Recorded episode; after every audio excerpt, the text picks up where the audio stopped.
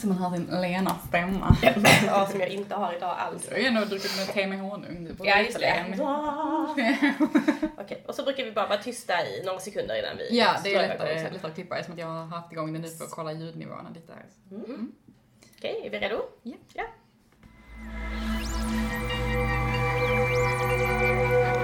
Fantastisk podd, en podcast producerad av fantasy, science fiction och skräckförfattare. På svenska, i Sverige och Finland. Vi snackar skriva, böcker, våndor och vändor i våra och andras världar.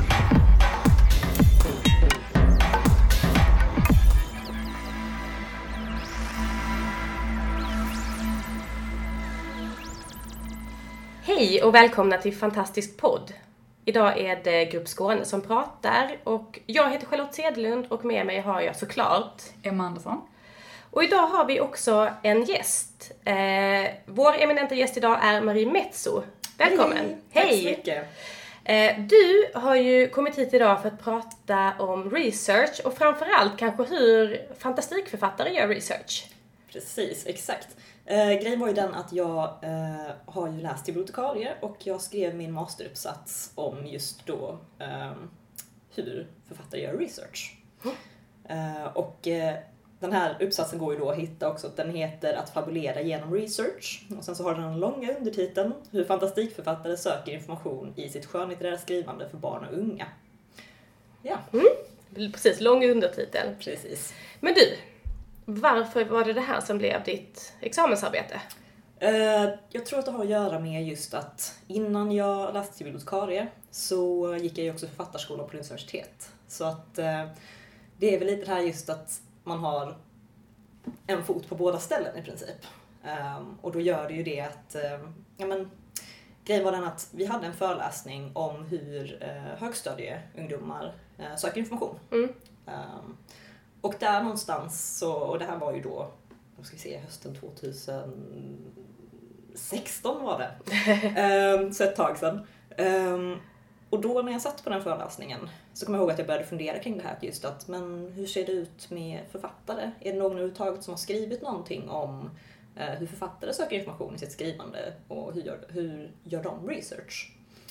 Ehm, och så började jag liksom så här känna, för att då hade jag gått och funderat på det här, okej vad vill jag ha som uppsatsämne ehm, för att skriva en masteruppsats? Det måste ju ändå vara någonting som verkligen håller mig liksom så här sysselsatt och som känns roligt att hålla på med i ett helt halvår.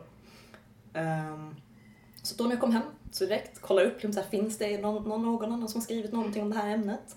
Eh, och hittar en enda kandidatuppsats då eh, som har skrivits i Sverige av eh, Kajsa Borgström och jag har för mig att hon också har gått författarskolan. Mhm. Det är Så många det är här- lite inspirerade. Ja, precis. Jag blir väl den gemensamma nämnaren också. Och jag, det är ju det jag misstänker lite också att de får, eh, jag har hittat en doktorsavhandling också eh, från, eh, då ska vi se, det var Wales. Och eh, även en eh, eh, masteruppsats från Finland och sådär. Så att det, alltså det har varit rätt så, man märker att det finns ett intresse där och det finns folk som skriver om det här inom då, alltså ämnet som jag skrev inom var biblioteks och informationsvetenskap. Ehm, så det är såklart att det finns där, men att oftast att det känns som att de som skriver om det har någon form av koppling till eh, då kreativt skrivande, litterärt skapande. Att det kan vara därför man väljer att skriva om just Precis, för att jag tror att vanligtvis så är det kanske inte det att man, alltså, jag tror att det är som så att många kanske inte ser att det finns en lucka. Eh, om det inte är så att man själv är involverad och kanske då skriver skönlitterärt. Nej, men så kan det säkert vara. Jag tror att många, alltså jag har också pluggat på universitetet i många år och så här, den liksom känslan man fick av de som forskar är ju verkligen att de grottar ju ner sig i det de själva är väldigt, väldigt intresserade Ja, eh, precis. Såklart, vilket ju kanske är naturligt eftersom Mm. att man ska hålla på med det i många år liksom. Exakt. Men att det blev just fantastikförfattare är... Ja, det är för att jag själv skriver fantastik. Ja. Ja. Ehm, och det var väl lite också det här att, för att när jag började med det så var det också lite den här, ja men på ett sätt att man upplever kanske lite av en kluvenhet också, att man tänker att oj, ehm, hur kan jag gå in i det här då och försöka vara så opartisk som möjligt när jag då själv är, ja men, novellförfattare, poet och skriver ehm, fantastik och eftersom just när det kommer till fantastik så är det en rätt hyfs, hyfsat liksom så begränsad scen inom Sverige också. Eh, så att man har ju liksom så kopplingar till andra personer som skriver fantastik då eh, hyfsat mycket. Men eh, där så börjar jag ju tänka på det istället att jag börjar tänka på det som en styrka. Mm. Och försöka se det då som att, ja men okej, eftersom jag ändå är verksam inom det här så känns det som att då har jag rätt bra koll och då behöver jag kanske inte göra så mycket vad ska man säga, grundresearch kring ämnet på samma sätt. Utan då kan jag direkt dyka in på, okej, eh, vad är det jag vill få reda på? Eh, och det här gjorde jag ju då genom att eh, köra en kvalitativ studie där jag intervjuade fem stycken författare och en författaraspirant som just då skriver fantastik för barn och unga. Jag tycker det är jätteroligt att du, alltså att du, ja, såklart det är som att du var intresserad av det, men det är väldigt roligt ändå att du valde att gå på fantastikförfattare. För att jag Mm. tänker att, att jag skulle tro ändå att en generell missuppfattning är att fantasyförfattare inte gör research för att de skriver om någonting som inte finns. Alltså så att säga att de att har man bara hittat på det själv så kan man eh, gå runt det liksom helt och hållet. Så jag tänker att det är nog väldigt många människor som inte tror att, att fantastikförfattare gör, alltså att de, att de gör research överhuvudtaget. Precis, och jag hade ju lite av en baktanke där också när jag Mm. valde det. Just för att jag kände att det här att jag vill, vill, ville verkligen lyfta det här med att hur mycket research som faktiskt krävs för att skriva riktigt bra fantastik. För det är ju verkligen det att det, det handlar ju om att man vill ju få läsaren att känna att det här skulle kunna hända på riktigt. Ja, exakt. Oavsett om det är liksom så här drakar eller vad man säga, ja, men, tomtar eller troll eller någonting sånt. Ska det är ju de realistiska troligt. elementen i det fantastiska som, som gör det för att det fantastiska känns, känns trovärdigt. Ja, Liksom. eller hur? Och vi kan ju säga det, bara som så här, lite information, att jag var ju faktiskt med och blev intervjuad i den här, äh, till det här examensarbetet. Om ni tycker att jag verkar sitta på inside information. Väldigt välförtjänt Ja. med tanke på allt jobb du gjorde inför eh, ID-arkeologin. Eh, Mm, Ja, men jag, jag var väl en av dem som kanske gjorde mer research än andra. Men, men om man tittar så här, du, du intervjuade, vad sa du, sex? Eh, precis, sammanlagt så var det precis. Det var eh, då Charlotte Cederlund Ja. som var med oss här idag. Eh, och sen så utöver det så var det också eh, Sara Bergmark Elfgren, eh, Sofie Berté eh, och eh, Kristin Lundgren eh, och Linnea Dahlgren och sen så då en författaraspirant också, Louise Larsson. Just det. Har jag fått med alla, eller hur? Jag tror det, ja. ja. ja. Mm. Och om man då säger så här, där har vi, det är ett ändå ganska stort spektrum, man har skrivit lite olika böcker Mm. sådär. Men var det någon sån här grej som blev en sån riktig wow? Det här Mm. var ju jätteintressant att få reda på, just precis det här. Det jag tyckte var intressant var just det här på ett sätt, i och med att jag hade, vi körde ju en gruppintervju också då. ehm, där i princip alla utom Sara var på plats för att Mm. hon fick förhinder i sista stund. Eh, och det som var intressant där var ju verkligen det här att om man då tittar på de som kanske inte ehm, i det läget ännu hade, ja men vi hade till exempel Linnea som precis hade debuterat eh, och sen Kristin då som har skrivit en bok uh, hittills som hon fått utgiven. Ehm, och att just att man märkte att där fanns det väl kanske lite mer av en, för jag tittade också på eh, så kallade informationsbarriärer, det vill säga eh, upplever man någon form av ja, men, barriär vid något speciellt tillfälle i sin research. Och då var det just det här att de som var lite nyare och då också Louise som är författaraspirant eh, upplevde att de tyckte det var mycket svårare kanske då att ta kontakt med experter eller just alltså att för- be andra om hjälp i sin research. Eh, vilket jag tycker var jätteintressant då när vi hade den här gruppintervjun Mm. att eh, ni då som skrivit längre och mycket liksom så just ja, men på ett sätt varit i kontakt direkt Mm. och gjort extensiv research Ja, på det blev så. Ja. Ehm, nej men just det på något sätt um, kunde göra så att de som kanske då kände sig lite ja, men, nyare på det här med research som precis liksom så här debuterat som författare att det blev ett slags utbyte där. Mm. Ehm, och just också att man liksom så här visar på att nej, men det här, folk tycker det är kul att bli intervjuade. Ehm, Men Man känner, jag känner igen dig jätteväl för det var ju exakt likadant Mm. för mig när jag skrev min första, alltså min debutroman då. Eh, att jag, ja men så här, jag visste inte vem jag skulle kontakta. Eh, det kändes skitpinsamt att kontakta någon och bara, vem vill prata med mig? Och vad ska jag ens säga när jag ringer? Jag bara, hej, jag heter Charlotte, jag, eh, alltså jag försöker skriva en bok, den kommer säkert aldrig bli utgiven, men skulle du ändå vilja hjälpa mig? Det kändes ju jätte, jättestort. Och det var så mycket lättare, alltså bara första boken hade kommit ut. Hej, jag heter Charlotte, jag är författare, jag skriver på en trilogi som handlar om. Då kändes det som att de hade säkert inte brytt sig. De, som du säger, folk gillar att prata om sig själva och om det de gör. Ja, alltså jag, jag, det har jag blivit i, i mitt, när jag, min senaste bok gjorde jag också ganska mycket research och alltså jag blev förvånad över, alltså för jag hade inte gjort typ någon research alls erkänner, för mina två första böcker. Eh, men alltså jag blir förvånad över hur, så här, hur gärna folk ville prata om saker. Alltså jag trodde att man skulle liksom behöva lirka och liksom bara, men snälla typ, du, kan du bara svara på den här frågan, please liksom. Men det de var ju jätteglada. Mm. Var, de flesta ville ju verkligen säga, oh ja men hör av dig om du undrar mer och vill jättegärna svara på frågor. Jag, ju- jag är ju bundis nu med en som jobbar som säkerhetschef på eh, rättspsykiatriska kliniken i Växjö. Som så här, Ja för jag på funderade på dina det frågor. när jag Alltså, lyssnade och tänkte så det här, det här kan hon inte ha hittat på. Ja, nej men gud alltså, jag, jag tänkte såhär, ingen kommer svara där. Ingen, för jag bara skickade till någon sån allmän mail. Ja. Fick svar efter en timme alltså. Ja, men det, är- alltså, grejen är att folk tycker det är kul och det är en sån fantastisk resurs också. Och det var lite det jag kände också liksom, så här, att jag ville lyfta i eh, masteruppsatsen just det här med att på ett sätt att kan jag ens nå fram till en enda person som skriver skönlitterärt och som läser igenom det här och då kanske upptäcker att oj, okej. det, är nog, det är nog ändå helt okej att man kan kontakta folk och be om hjälp om liksom så här, jag behöver den här det- detaljerade kunskapen eller så. Um, istället för att man då liksom så här ska sitta och försöka hitta information och omöjligt kan komma fram till det här då. Um, så jag tänker att det vill ju att masteruppsatsen ska funka som resurs också Mm. för alla som skriver. Ja, men det, det- det tror jag absolut den gör. Men jag tänker så här också, av, av, av oss sex då som blev intervjuade, vi var några som gjorde mycket research och vi var några som gjorde betydligt mindre. Eh, kunde du se någon, liksom, li- var det någonting som likställde oss? Att ja, men ni gör mycket därför att och ni gör lite därför att? Eller är det, var det bara, är det bara personlighet?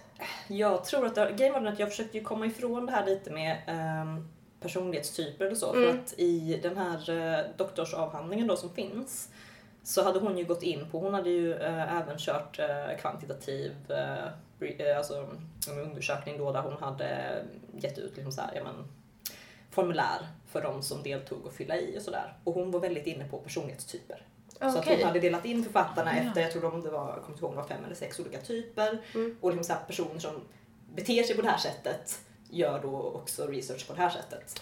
Okej. Och det kände jag lite så att jag, jag ville komma ifrån det här med att man pratar om eh, vad ska man säga, författartyper och sådär. För att det blir så väldigt, jag kan känna att det blir väldigt svartvitt eh, och att man inte kommer åt hela allt det här. Alltså det är ju alltid en, jag har alltid känt att det är en skala.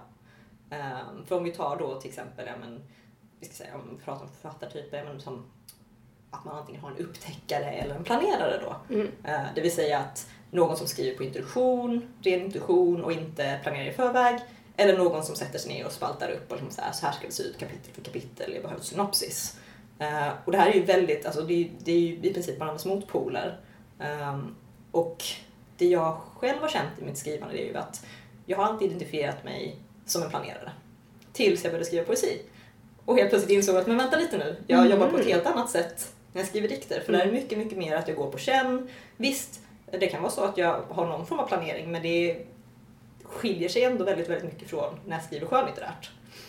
Um, varpå jag började fun- fundera kring just det här att, ja men okej, det kanske är fel att lägga så mycket fokus på författartyper eh, och att man istället då eh, ja, men, ser det mer som en skala och mer som att det är kopplat till kanske just specifika projekt. Att man Mm. jobbar ju på olika sätt beroende på vad det är man skriver. Såklart. Det tror jag absolut stämmer, för det, så känner jag själv. Alltså jag, jag skulle absolut också säga att jag var en upptäckare med mina två första böcker.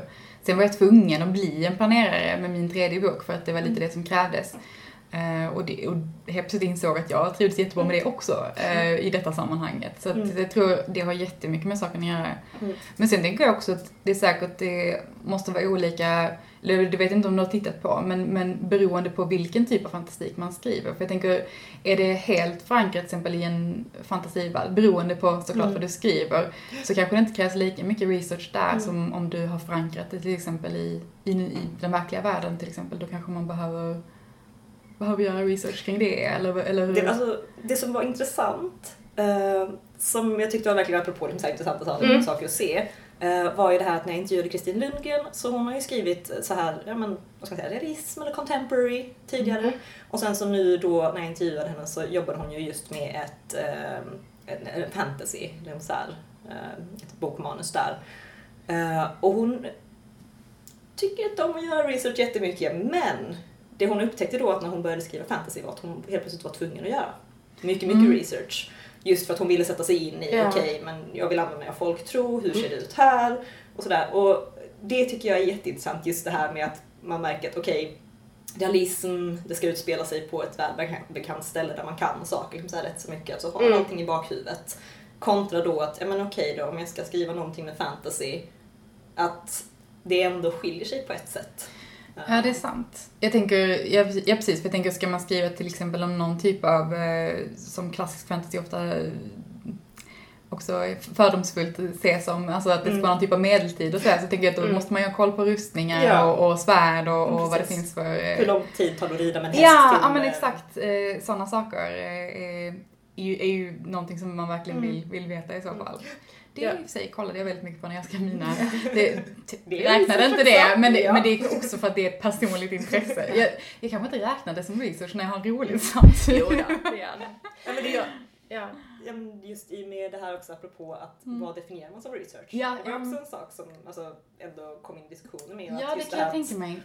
att där var det ju, nu kommer jag inte ihåg vilken av dem i den tidigare forskningen som hade skrivit om det, men det var ju just det här kring att det var ju någon som hade ett citat som jag använde där, att det känns som att för författare så kan vad som helst vara research. Att, Mm. typ att allt är research i princip. Ja, det stämmer ju säkert i och för sig. För, för det, det är som eh, mina, mina vänner brukar skämta om att man har märkt vad jag har pluggat samtidigt som jag skrivit mina böcker. Alltså för Mm. mina två första böcker sk- skrevs ganska mycket i samband med när jag började plugga. Liksom. Eller jag redigerade min första bok parallellt med att jag läste litteraturvetenskap och skrev min andra bok när jag läste religionsvetenskap.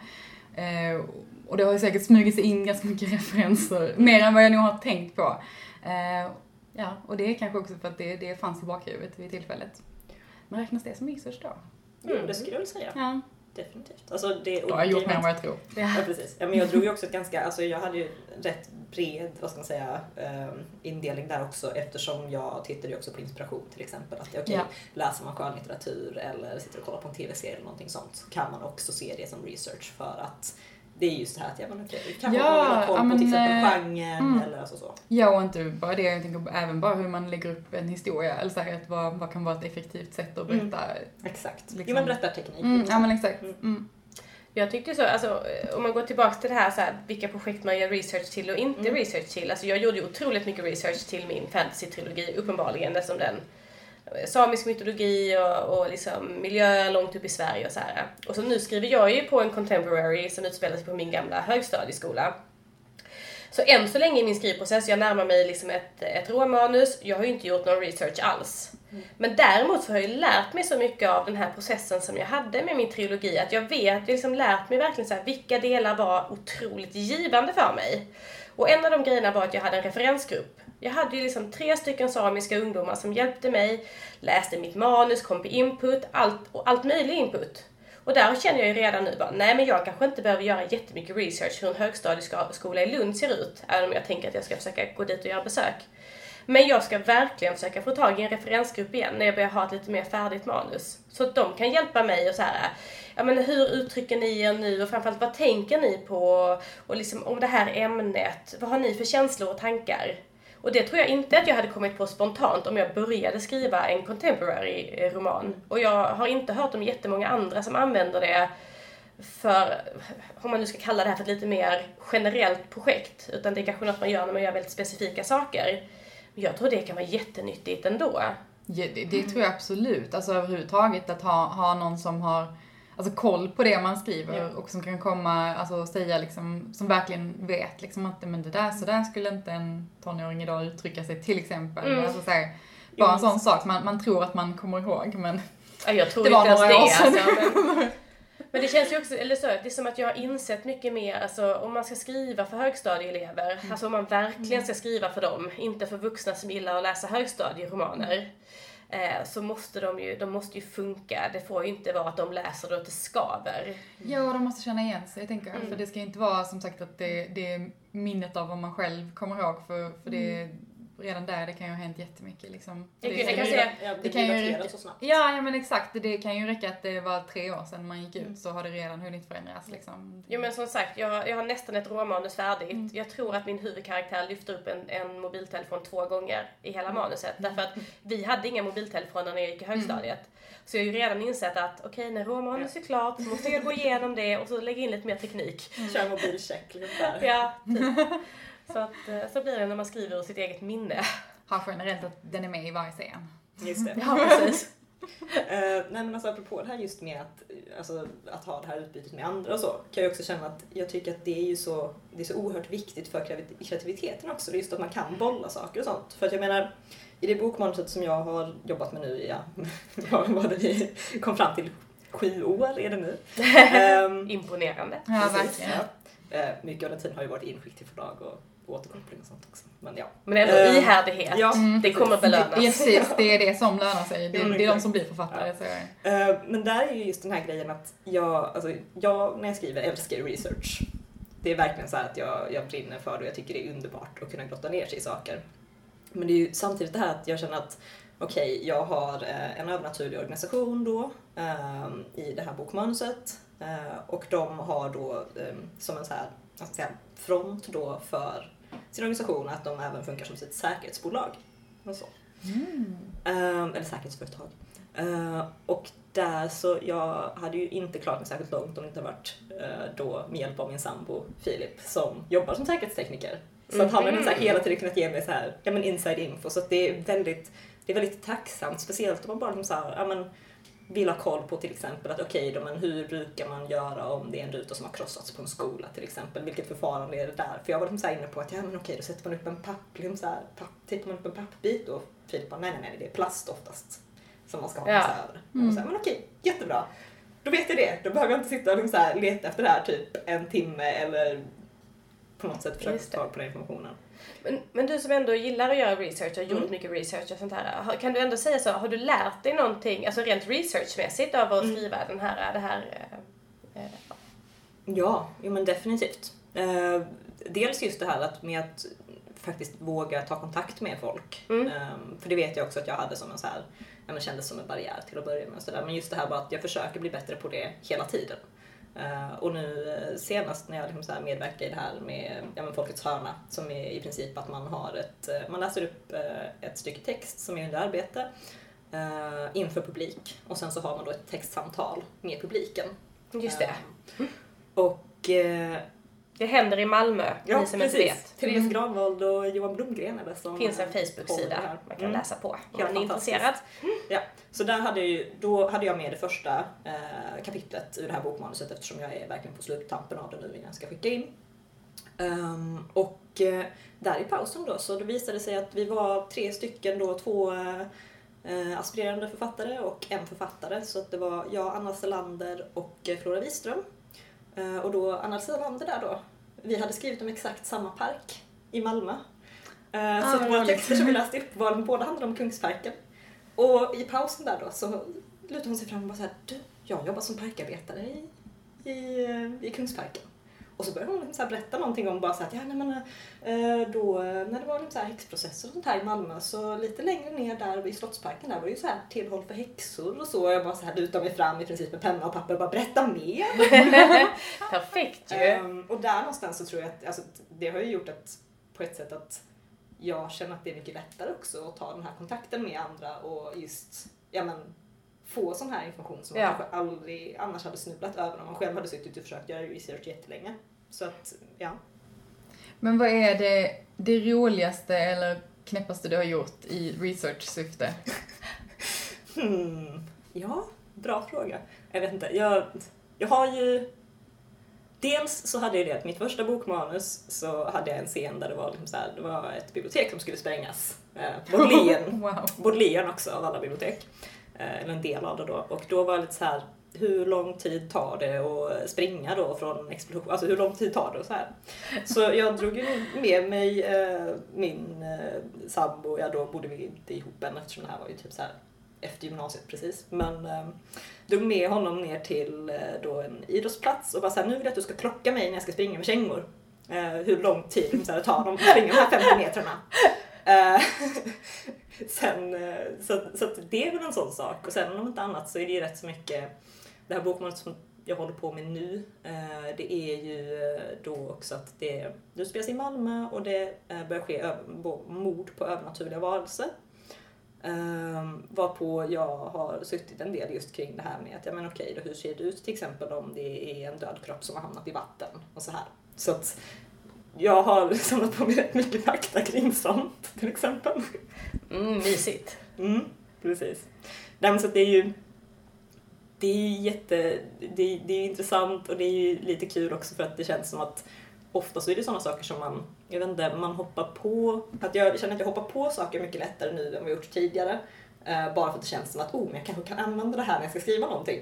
Uh, så som till exempel nu uh, i våras så satt jag med på Malmö Opera och följde en inspicient, det vill säga den personen som håller koll på allting, typ så här bakom scen under en föreställning. Oh. Um, så det var då Operan med flygande holländaren. Så satt jag med henne i hennes bås så här. Um, och fick se så här, hur hon arbetade då. Och hon, hade, hon har ju kontakt med i princip alla då som är mm. involverade och verkligen ser till så att allting klaffar. Åh, oh, det vill jag också göra. Jag måste mm. typ fika att jag ska skriva om det. Emma, nästa bok, då är det du som gör den researchen. Ja, absolut. Och det, jag tror att hon hade inte haft någonting emot det heller. Liksom så här, verkligen um, jättekul. Och grejen var ju att det här ledde ju då till att jag skrev en kortnovell om just en inspicient liksom så här, och använde mig av det här. Så att sånt är liksom så här, det är så oerhört roligt för att man får ju också en helt liksom så här, fantastisk inblick i, man, man kan ju så här, testa på att vara ja, men inspicient till exempel för en dag. Um, så man, kan, man kan vara vem som helst. Ja, precis. Du har lyssnat på Fantastisk podd om du trivdes i vårt fantastiska poddsällskap och vill ha mer så hittar du äldre poddar och information om oss som deltar på vår hemsida under fantastiskpodd.se och på vår Facebook-sida Fantastisk podd. Har du frågor eller förslag på vad du tycker att vi ska tala om, hör gärna av dig antingen på Facebook eller via kommentarer på hemsidan. Vi hörs!